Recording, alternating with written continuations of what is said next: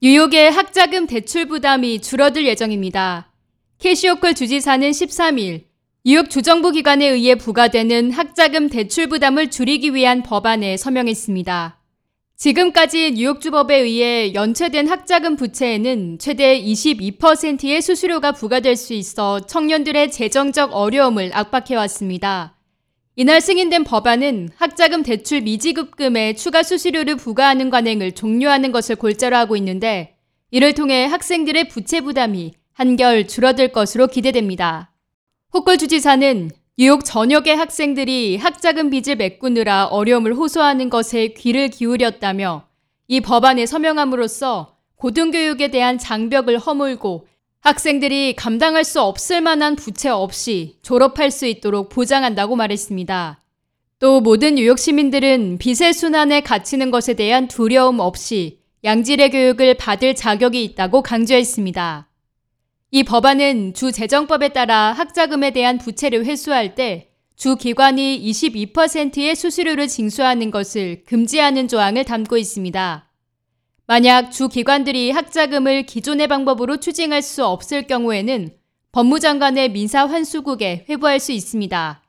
자말티 베일리 주 상원의원은 모든 뉴욕 시민들은 질 좋고 저렴한 교육을 받을 자격이 있다며 이 법안은 학생의 총 부채에 쌓이는 추가 수수료와 비용을 없애고 대출자들이 초과 근무를 통해 지불하는 금액을 줄이며 이미 막대한 빚을 갚기 위해 고군분투하고 있는 학생들의 추가적인 부담을 없앨 것이라고 말했습니다.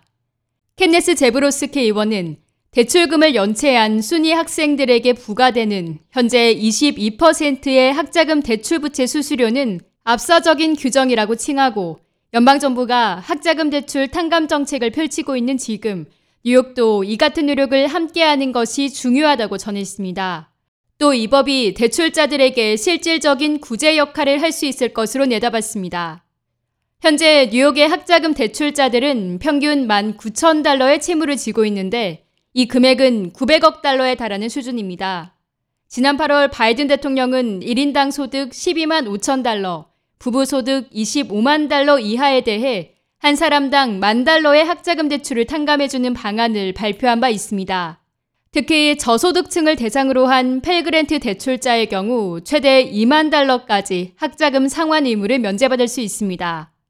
일부 의원들 사이에서는 더 나아가 학자금 탕감 조치에 대해 최대 5천 달러의 개인 소득 공제를 제공할 것을 요구하는 목소리도 나오고 있습니다. 한편 학자금 대출 탕감 신청은 이달 말부터 시작될 것으로 보입니다. K-Radio 김유리입니다.